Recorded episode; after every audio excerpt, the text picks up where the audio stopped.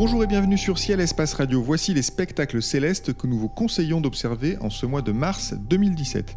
Mars et la Lune se rencontrent sous l'œil de Vénus le 1er, la Lune et Jupiter se lèvent ensemble le 14, Mercure et Vénus sont bien visibles le 18, Vénus encore nous donne rendez-vous le soir et le matin du 20 au 24, un très fin croissant de notre satellite est visible au crépuscule le 28 et la Lune encore s'approche de Mars le 30.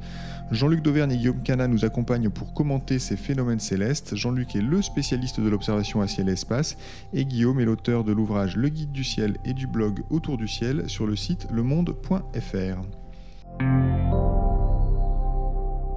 Messieurs, bonjour. Et bonjour. Bonjour. Alors, première conjonction avec euh, la Lune ce mois-ci, et il y en aura plusieurs, c'est Mars cette fois-ci qui se rapproche de notre satellite. Le premier, euh, Jean-Luc, la Lune sera en fin croissant, c'est cela? Oui, elle sera en fin croissant avec Mars sur sa droite à peu près à 5 degrés. Donc ça veut dire qu'on peut observer Mars et la Lune simultanément aux jumelles. Il faut signaler aussi pour ceux qui veulent aller plus loin Uranus, qui est toujours non loin de Mars, à peu près à 2 degrés. Et encore plus bas, là, c'est plutôt à l'œil nu, ou si vous voulez faire des photos de, de, ce rassemblement, vous aurez aussi Vénus, 12 degrés en dessous de Mars, un petit peu sur la droite. Donc ça fait un tableau assez riche finalement. En photo ou à l'œil nu, on a le croissant de Lune, Mars et Vénus. C'est quelque chose qu'il faut absolument ne pas, ne pas, ne pas manquer.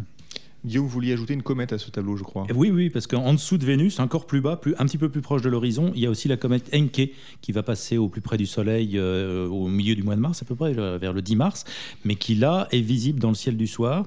Euh, bon, c'est pas une comète extrêmement brillante, euh, on connaît généralement bien son éclat à l'avance, elle n'a pas de, mouvement imprédictible, elle devrait être aux environs de la magnitude 6, donc elle n'est pas visible à l'œil nu, on la verra pas dans le ciel du soir comme ça à l'œil nu, même aux jumelles à quelques degrés de l'horizon, ça sera difficile. Par contre, photographiquement, comme le disait Jean-Luc, si vous faites un, portrait d'ensemble de, cette scène de l'horizon, euh, vous devriez pouvoir mettre en évidence Enke sous la forme d'une petite bille cotonneuse euh, avec euh, des poses relativement brèves. Donc à tenter, une belle observation le 1er mars. Le 14, la Lune et Jupiter se lèvent ensemble. Jean-Luc, elles seront proches à quel point exactement? J'ai pas noté exactement la séparation, mais peut-être que Guillaume l'a sous la main. Euh, elles vont être à 2 degrés à peu près. Voilà, la Lune, elle est gibbeuse et après, là, du coup, ça, c'est observable aux jumelles. Et comme on l'a déjà signalé le mois précédent, on a les satellites de Jupiter qui vont être visibles si on observe aux jumelles. Ce qu'on va voir au-dessus de Jupiter, c'est le satellite Io, et en dessous, on a Europe, Ganymède et Callisto. En fait, euh, les trois satellites sont dans leur, euh, dans leur ordre naturel d'une certaine façon. Euh, donc c'est une belle observation à faire et comme on l'a signalé aussi le mois précédent, on peut prolonger par l'observation de Jupiter au télescope en pensant qu'il y a une sonde autour de Jupiter, Juno, avec sa caméra JunoCam et on peut participer à, à ce que fait JunoCam en envoyant les images sur le site de la NASA. Euh, le 18, Mercure et Vénus seront bien visibles. Guillaume, vous avez tenu à nous parler de cet événement. Eh oui, parce qu'on a une très belle fenêtre d'observation de, Mercure dans le ciel du soir, là, ce, ce, au mois de mars, de, juste avant le début du printemps. Euh, Mercure arrive en gros, on va commencer à pouvoir l'observer, je pense, vers, vers la, mi-mars, vers le 15 mars. Et le 18, on a euh, dans le champ donc Mercure et Vénus, qui sont assez loin l'une de l'autre. Hein. Elles sont à plusieurs degrés l'une de l'autre, mais euh, Mercure vient d'apparaître et, elle est à une magnitude proche de moins 1,6. Donc euh, Vénus, elle, elle, est aux environs de moins 4,2, moins 4,3. C'est deux astres qui sont faciles à voir à l'œil nu, 40 minutes après le coucher du soleil au-dessus de l'horizon ouest. Mercure qui est une planète difficile à observer, il faut le dire. Oui, tout à fait. Mais Mercure est toujours difficile à observer puisqu'elle est toujours dans la direction apparente du Soleil, à peu de choses près. Et il faut vraiment profiter de ces élongations euh, maximales. Donc, quand elle s'éloigne apparemment au plus loin du Soleil, dans le ciel du soir ou dans le ciel de l'aube, pour l'observer. Et là, on a une, élongation maximale dans le ciel du soir qui va être spectaculaire puisqu'on va pouvoir l'observer en gros jusqu'à la fin du mois. Mais cela dit, là, elle, elle, démarre son apparition par une magnitude fortement négative. Mais plus elle monte dans le ciel, donc plus elle est visible dans un ciel sombre, plus son éclat diminue. Donc en fait, c'est une course contre la montre de soir en soir. Elle va être de plus en plus haute, mais de moins en moins brillante. Donc, euh, ça nous laisse quand même plusieurs soirs disponibles pour essayer de la repérer sur la gauche de Vénus. Donc, il faut bien tenter de voir Vénus en ce mois de mars. Mercure aussi. Euh, pardon, Mercure aussi, évidemment. Vénus, euh, je parle à Vénus parce que vous avez aussi voulu absolument qu'on parle d'un bel événement ce mois-ci. Vénus qui nous donne rendez-vous le soir et le matin du 20 au 24 et c'est très rare. Ah oui, ça, c'est rare, voilà pour le coup, euh, puisque euh, Vénus, donc, on en a parlé depuis déjà quelques mois. Euh, Vénus a été très brillante, elle a été très haut dans le ciel au mois de janvier, au mois de février. Le, mois, le mois dernier, on avait l'éclat maximal de Vénus. Et là, ça y est, on arrive à la conjonction solaire de Vénus. C'est une conjonction donc, qui va la voir passer normalement entre la Terre et le Soleil, mais elle va pas passer exactement alignée. Sinon, il y aurait un transit de Vénus sur le Soleil. Tout le monde en aurait déjà parlé ça ne se passe pas très souvent, ce genre de choses. Et on a eu la chance de, voir les deux possibles de notre existence euh, il y a quelques années. Et les prochains, ça sera pour nos descendants.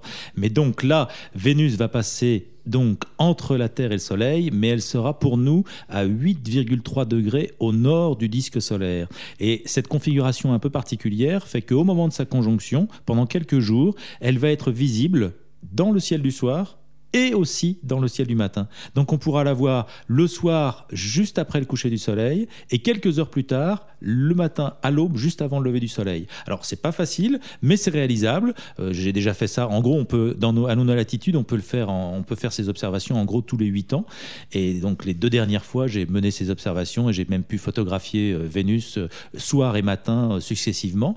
Donc c'est possible. Vénus c'est très brillant donc même dans un ciel encore très clair avec le soleil euh, qui vient de se coucher ou qui est sur le point de se lever, on peut la repérer pour peu, naturellement, qu'il n'y ait pas de nuages ou de brume trop importante. Donc essayez euh, du 20 au 24. Euh, le 20 au soir, vous pourrez la voir, à mon avis, sans aucun problème le soir. Par contre, le 21 à l'aube, ça sera sans doute délicat de la repérer.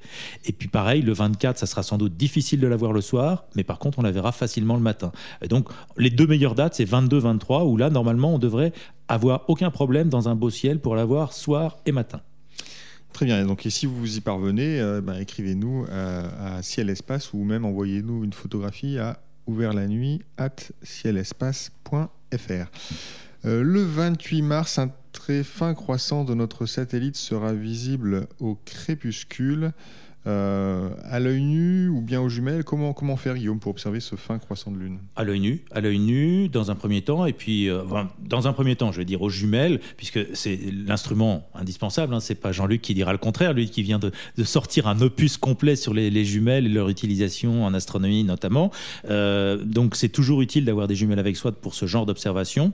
il y a maintenant en plus plein d'instruments tout automatisés, si les personnes qui en possèdent, là c'est facile de pointer euh, de faire pointer automatiquement le petit croissant par ces instruments.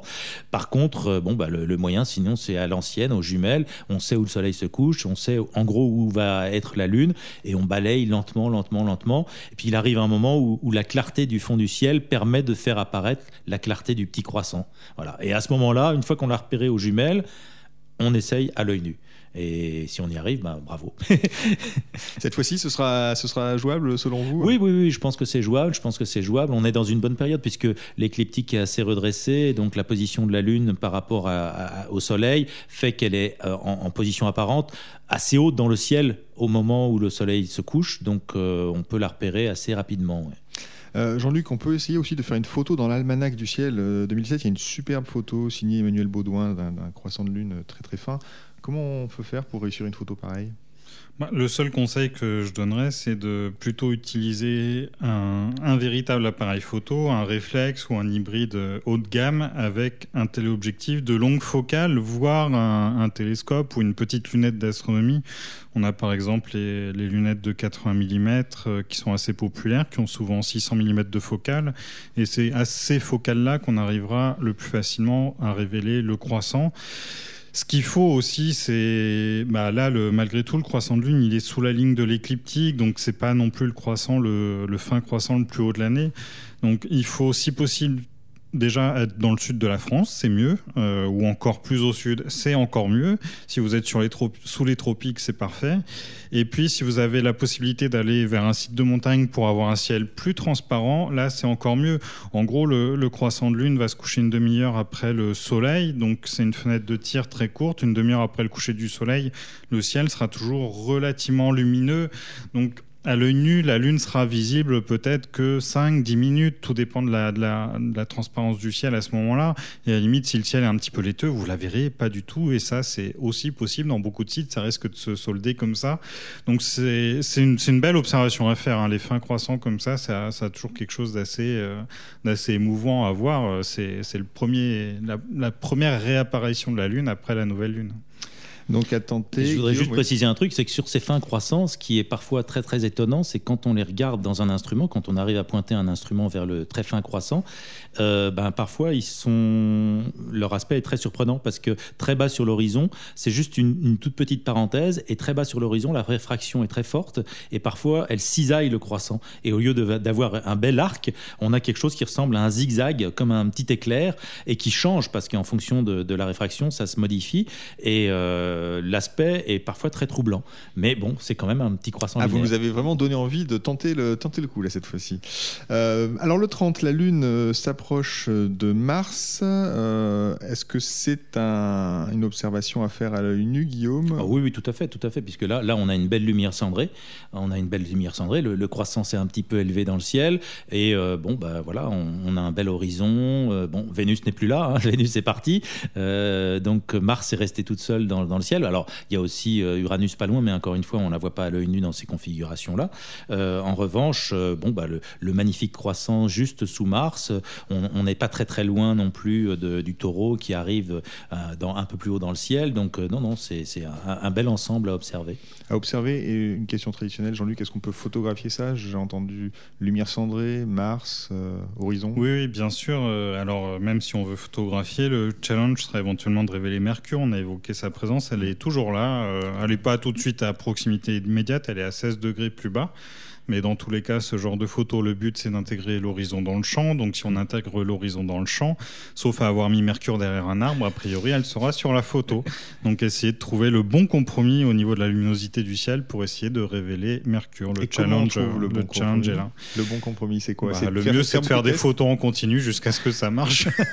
ah, nous sommes bien à l'ère du numérique. Il y a certains de nos auditeurs qui, qui se rappellent peut-être leur vieille euh, pellicule hypersensibilisée. C'était Non, on n'avait pas d'hypersensibilisé pour ce genre de photos, mais, ça quand même, mais, quand même, on, comptait le nombre de photos qu'on prenait, effectivement. Tandis que maintenant, bon, on peut prendre 100, 200, 300 photos, on s'en moque. Mais typiquement, là, sur ce genre d'événement, il est intéressant de faire euh, un time-lapse c'est justement de volontairement enchaîner les photos pour euh, faire une petite animation qui montre le mouvement des astres dans le ciel, la luminosité du ciel, du ciel qui change, les couleurs qui changent, etc.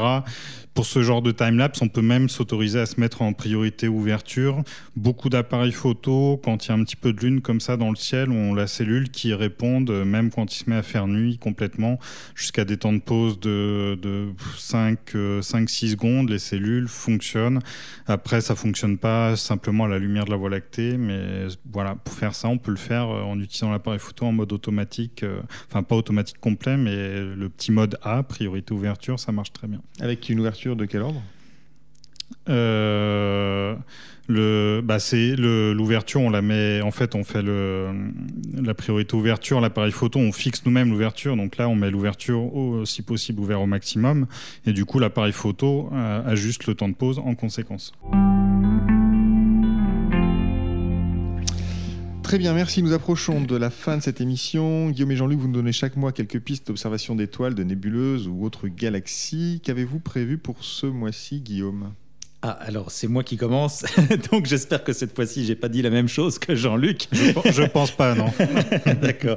Donc moi cette fois-ci, euh, bon, c'est le printemps, donc euh, c'est l'occasion de ressortir les, les, instruments, de dépoussiérer les télescopes, d'enlever l'humidité sur les miroirs, etc. Parce que pendant toute la saison hivernale, en général, euh, dans certaines régions, on peut pas observer beaucoup. Mais là, bah, c'est l'occasion, et à la fin du mois, on est dans la très bonne période de l'année pour faire ce qu'on appelle le marathon de Messier, qui consiste à observer en fait un maximum d'objets du catalogue de Charles Messier, qui était un, astronome français du XVIIIe siècle, qui lui était plus un, chasseur de comètes, qui euh, a donc créé, qui était embêté par tout un tas d'objets célestes euh, plus ou moins nébuleux et plus ou moins ressemblants à, des petites comètes ou à des comètes avec une forme allongée, etc., qui, on le sait maintenant, bon, bah, étaient des galaxies, des nébuleuses, des amas d'étoiles. Et donc, il a créé un catalogue de tous ces objets qui le dérangeaient pour pouvoir les éliminer quand il recherchait des nouvelles comètes.